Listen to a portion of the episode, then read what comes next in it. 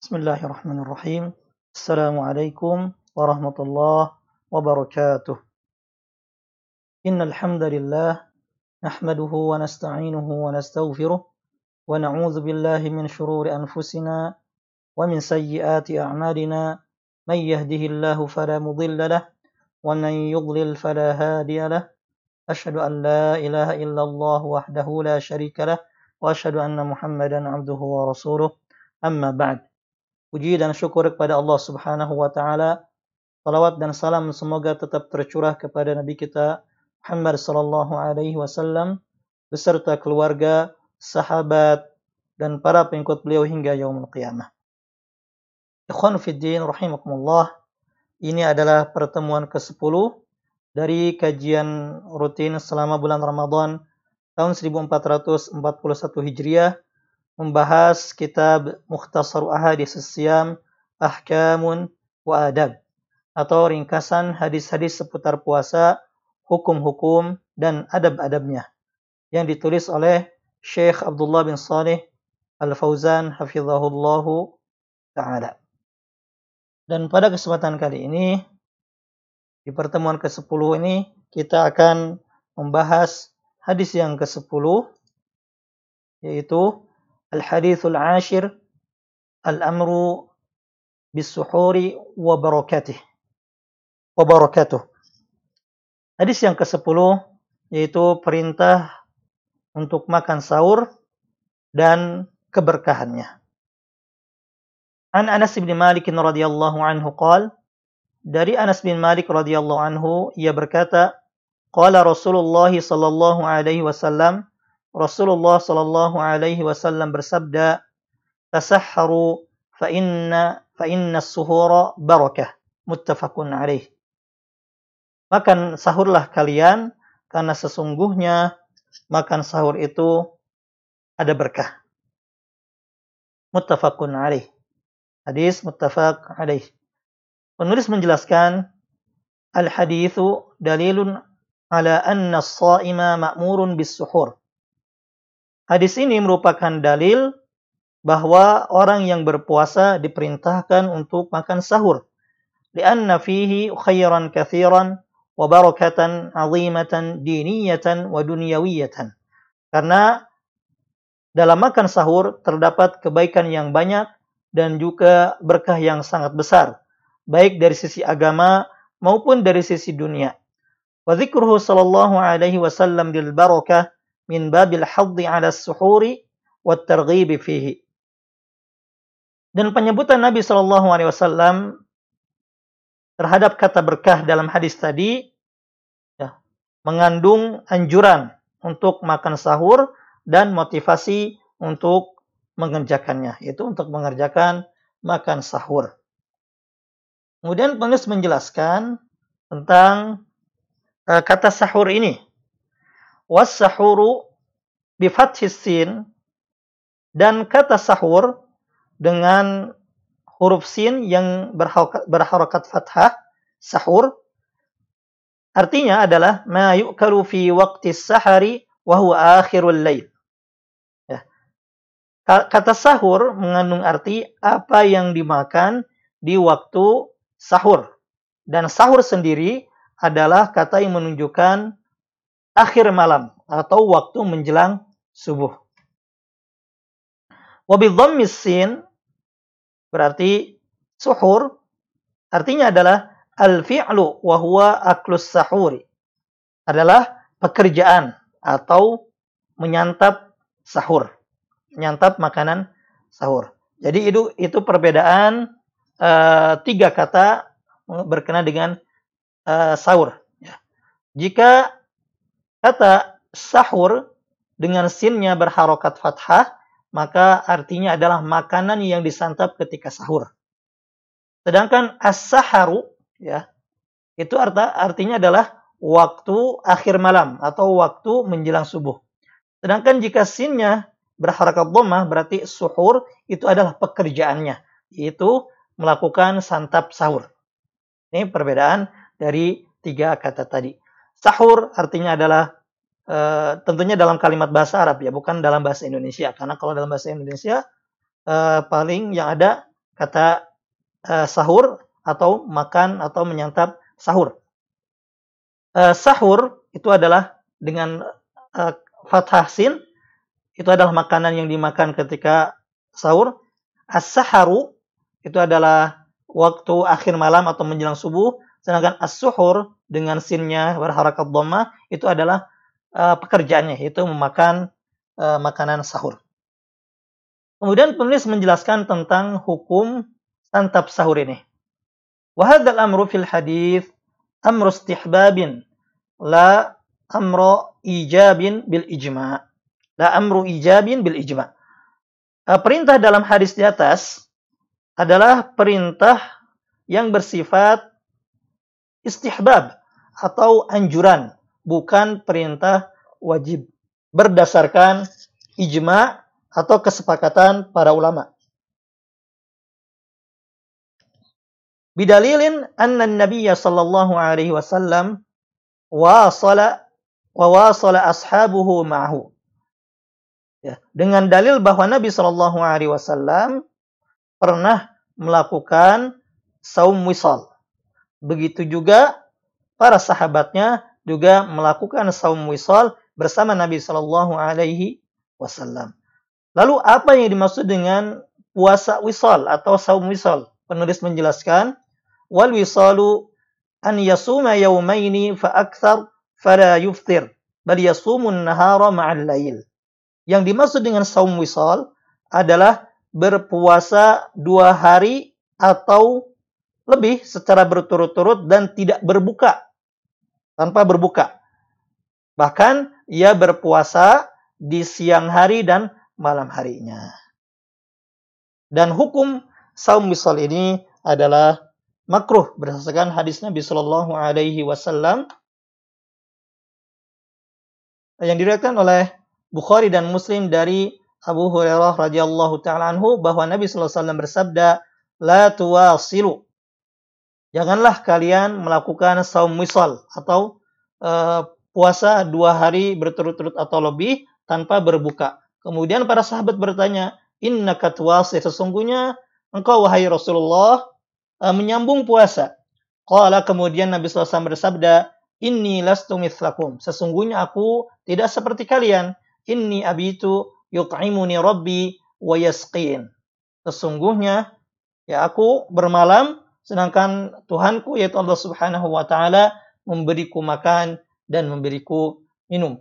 Falam yantahu anil wisal akan tapi para sahabat tetap melanjutkan puasa wisal mereka. Kemudian uh, Abu Hurairah radhiyallahu menjelaskan atau menceritakan kisahnya tawasala bihimun nabiy sallallahu alaihi wasallam yaumain aw lailatain thumma ra'aw hilal. Maka Nabi sallallahu alaihi wasallam berpuasa bersama mereka itu para sahabat selama dua hari atau dua hari atau dua malam, kemudian mereka hilal. Faqala Nabi SAW, kemudian Nabi SAW uh, bersabda, Lau ta'akhar al-hilal, lazidtukum kal munakkil lahum. Kemudian Nabi SAW berkata kepada para sahabat, seandainya hilal datang terlambat, maka akan aku uh, sambung puasa wisalku, atau akan aku tambah. Ya, seolah-olah uh, memberi peringatan memberi pelajaran kepada kepada mereka atau pengingkaran. Ibnu Qudamah menjelaskan wal wisalu makruhun fi qawli aktsari ahli ilmi. Uh, hukum saum wisal yaitu puasa dua hari atau lebih secara berturut-turut tanpa berbuka hukumnya adalah makruh.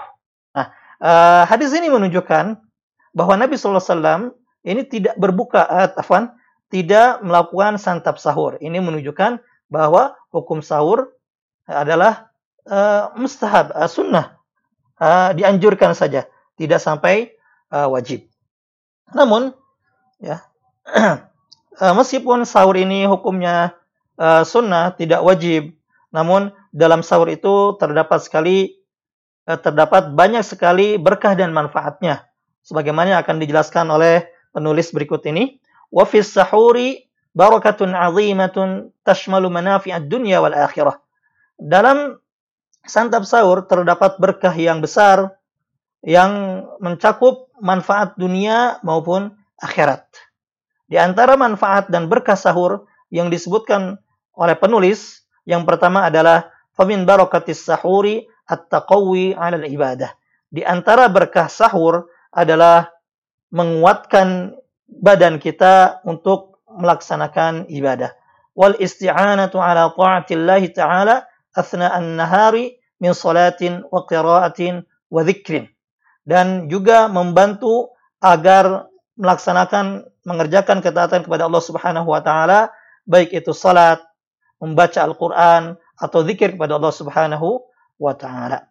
Fa innal ja'i'a yaksulu 'anil ibadati kama yaksalu fa innal ja'i'a yaksalu 'anil ibadati kama yaksalu 'an 'an 'amalihi al-yawmi wa hadha mahsus. Karena orang yang lapar uh, akan malas mengerjakan ibadah sebagaimana ia uh, malas melakukan aktivitas sehari-hari jika ia lapar. Dan ini tentunya adalah sesuatu yang bisa dirasakan oleh semua orang. Ketika seorang lapar, maka ia akan sulit mengerjakan pekerjaannya sehari-hari. Apalagi ini adalah ibadah puasa. Ya, maka dengan santap sahur ini sangat membantu badan kita agar lebih kuat untuk melaksanakan ibadah puasa khususnya dan ibadah-ibadah yang lainnya di bulan Ramadan.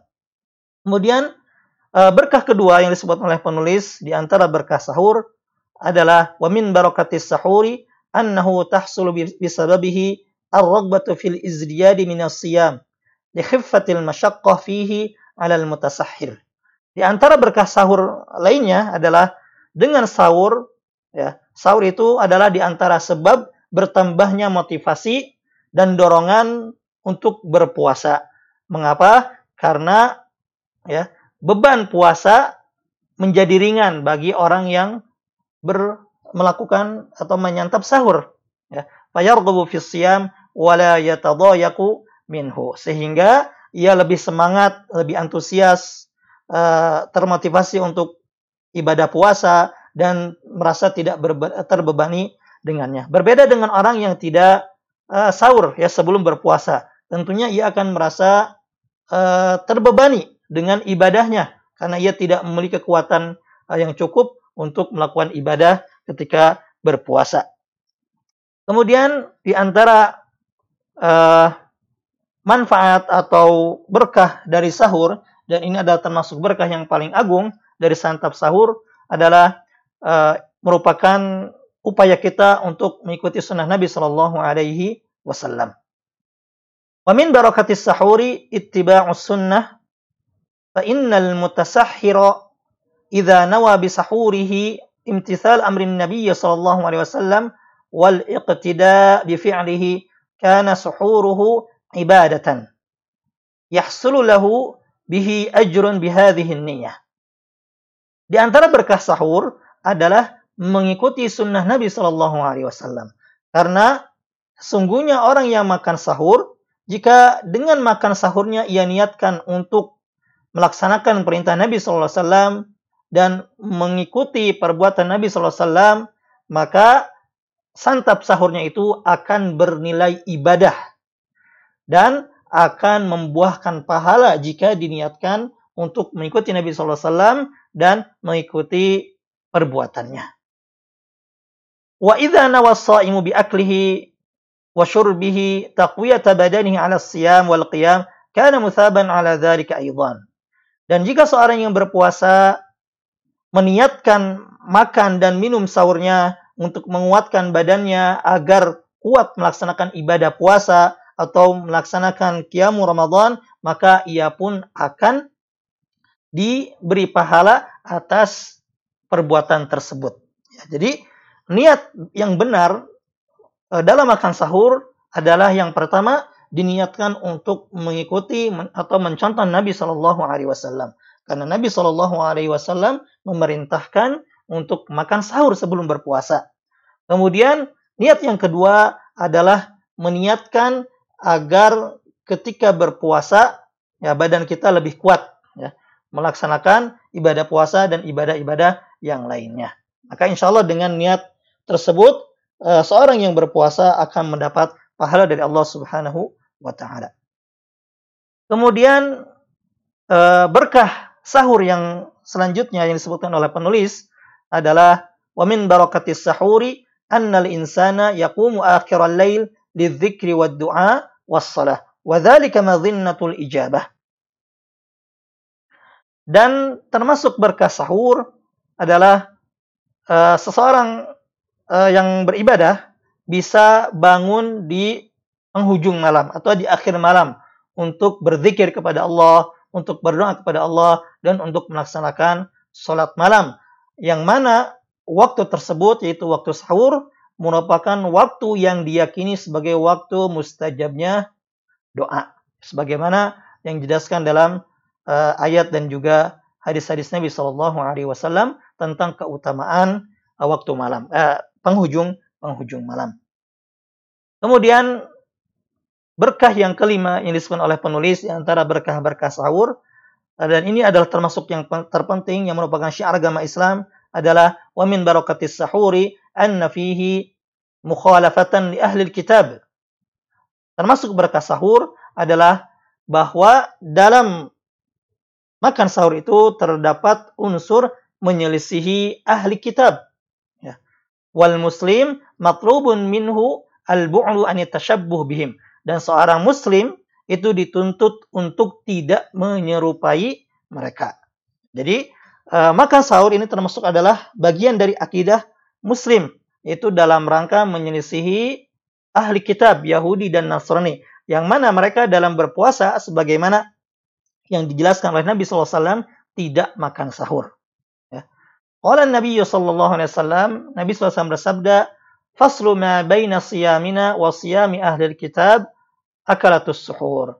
Perbedaan antara puasa kita yaitu kaum muslimin wa siyami ahli kitab dan puasa ahli kitab yaitu Yahudi dan Nasrani adalah akalatus suhur adalah makan sahur. Artinya orang-orang Yahudi dan Nasrani ketika mereka berpuasa mereka tidak sahur terlebih dahulu. Ya, maka dalam rangka menyelisih mereka ya, merupakan akidah al-wala dan bara loyalitas kita kepada Islam dan anti loyalitas kita kepada orang-orang kafir di antaranya ahli kitab ya di antaranya adalah dengan makan sahur sebelum berpuasa. Kemudian penulis uh, menjelaskan berkah lainnya dari berkah sahur adalah wamin barakatis sahuri di antara berkah sahur adalah salatul fajri ma'al jamaah fi waqtihal fadil. Adalah orang yang uh, bisa menyantap sahur itu bisa melaksanakan salat uh, fajar atau salat subuh berjamaah di waktunya yang utama. Ya. Walidha tajidu anna al-musallin fi salatil fajri fi Ramadan aktsaru minhum fi ghairihi shuhur. Oleh karena itu, Anda bisa melihat ya orang-orang yang melaksanakan salat subuh uh, di bulan Ramadan ya atau kalau misalkan masjidnya uh, ber, uh, berjamaah di masjid jadi Ramadan tahun-tahun lalu ya tidak seperti Ramadan di tahun ini karena ada musibah COVID-19 ini uh, maka kita akan dapatkan bahwa jamaah salat subuh ya, di bulan Ramadan karena mereka itu sahur maka lebih banyak daripada jamaah salat subuh di waktu lain. Mengapa? Di annahum qamu min ajli as-sahur. Karena mereka jamaah masjid tadi sebelumnya sudah bangun ya untuk melakukan atau memakan santap sahur. Ya. Itu berkah uh, dari sahur. Kemudian penulis menjelaskan menu yang uh, dimakan ketika sahur. Ya. Wa yahsulu as-sahuru bi aqalli ma yatanawaluhu al-insan min ma'kulin aw mashrubin. Ya. Santap sahur bisa didapatkan dengan memakan apa yang didapatkan dengan mudah baik itu makanan ataupun minuman. Fala yakhtassu bi ta'amin muayyan. Jadi tidak uh, khusus makan makanan tertentu. Ya. Fa'an Abi Hurairah radhiyallahu anhu qal Diriwayatkan dari Abu Hurairah radhiyallahu anhu ia berkata Qala Rasulullah sallallahu alaihi wasallam Rasulullah sallallahu alaihi wasallam bersabda ni'ma sahurul mu'min at-tamru. Sebaik-baik makanan sahur seorang mukmin adalah kurma. Ini menunjukkan bahwa uh, meskipun sedikit ya di sini dicontohkan dengan kurma maka eh, hendaklah kita sahur ya hendaklah kita sahur. Jadi apa pun makanan yang kita dapat ketika uh, sebelum berpuasa hendaknya kita makan sahur dulu. Bahkan dalam hadis yang lain Nabi SAW bersabda, "Tasahharu walau bijur'atin mimma'in." Hendaklah kalian makan sahur meskipun dengan meminum seteguk air. Ya. Ini menunjukkan ya yang penting makan sahur ya. Yang penting makan sahur apa pun yang kita makan meskipun meskipun sedikit. Kemudian penulis menjelaskan uh, sesuatu yang menjadikan uh, hal tersebut adalah di antara adab berpuasa yaitu wa min adabis siyam alla yusrifa shaimu fi wajbatis sahur.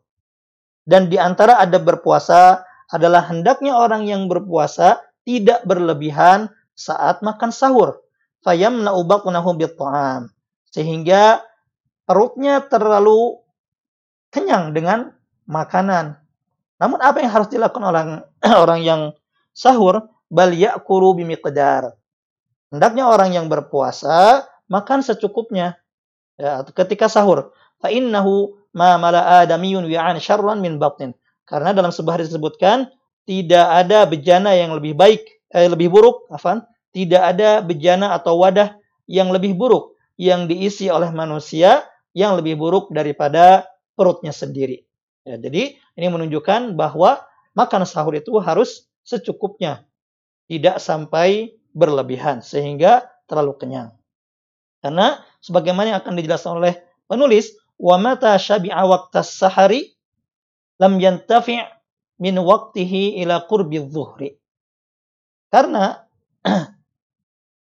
ketika seseorang kekenyangan, terlalu kenyang di waktu sahur, maka ia tidak bisa memanfaatkan waktunya hingga menjelang zuhur karena kekenyangan sehingga dia dia malas malas beribadah atau malas melakukan aktivitas-aktivitas. Di anna kafratal akli tuwarithul kasala wal futur.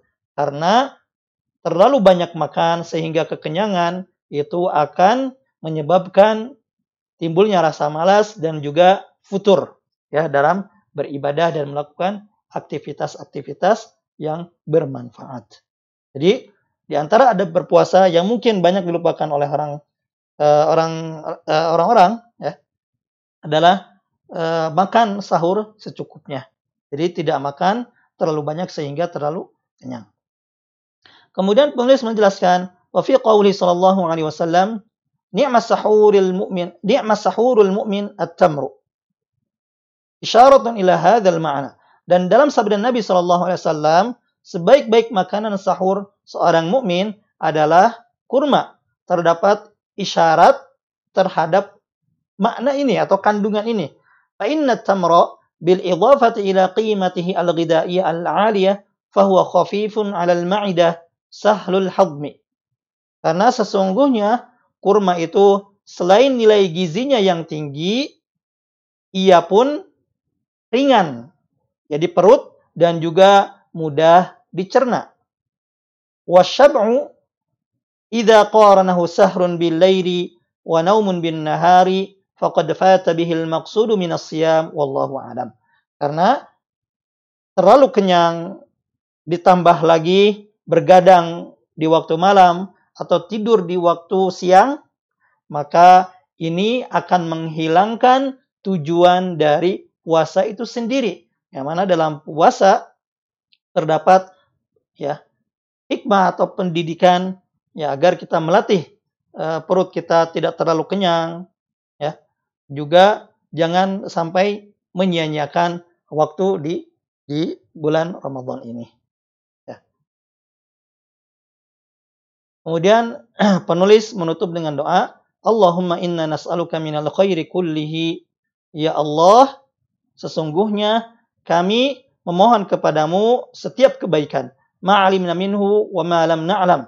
Baik itu yang kami ketahui atau yang tidak kami ketahui wa na'udzubika minasyarri kullihi ma'alimna minhu wa ma lam na'lam dan kami berlindung kepadamu dari setiap keburukan baik yang kami ketahui uh, ataupun yang tidak kami ketahui. Allahumma jannibna munkaratil akhlaq. Ya Allah, jauhkanlah kami dari kemungkaran akhlak wal a'mal juga perbuatan, wal ahwa dan hawa nafsu, wal adwa dan dari berbagai macam penyakit. Waghfirillahumma lana wa liwalidayna wa li jami'al muslimin.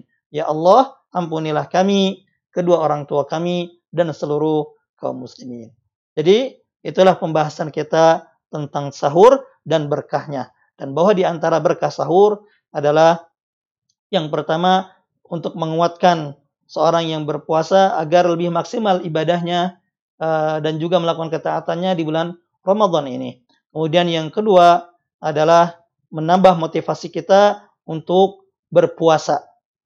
Kemudian yang ketiga adalah dalam rangka mengikuti sunnah Nabi Shallallahu Alaihi Wasallam dan dan yang keempat adalah agar seorang manusia ya ketika makan sahur bisa memanfaatkan waktu akhir malam tersebut untuk berzikir, berdoa dan sholat malam yang merupakan waktu yang diyakini sebagai waktu mustajab doa.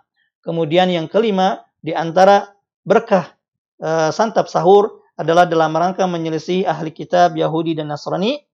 Kemudian yang keenam di antara berkah sahur adalah bisa melaksanakan salat subuh berjamaah.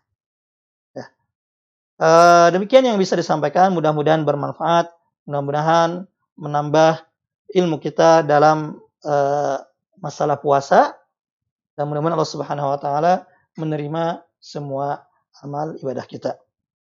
ada Wassalamualaikum ala nabiyyina Muhammad wa ala alihi wa sahbihi wa sallam wa akhiru da'wana alhamdulillahi rabbil alamin. Warahmatullahi wabarakatuh.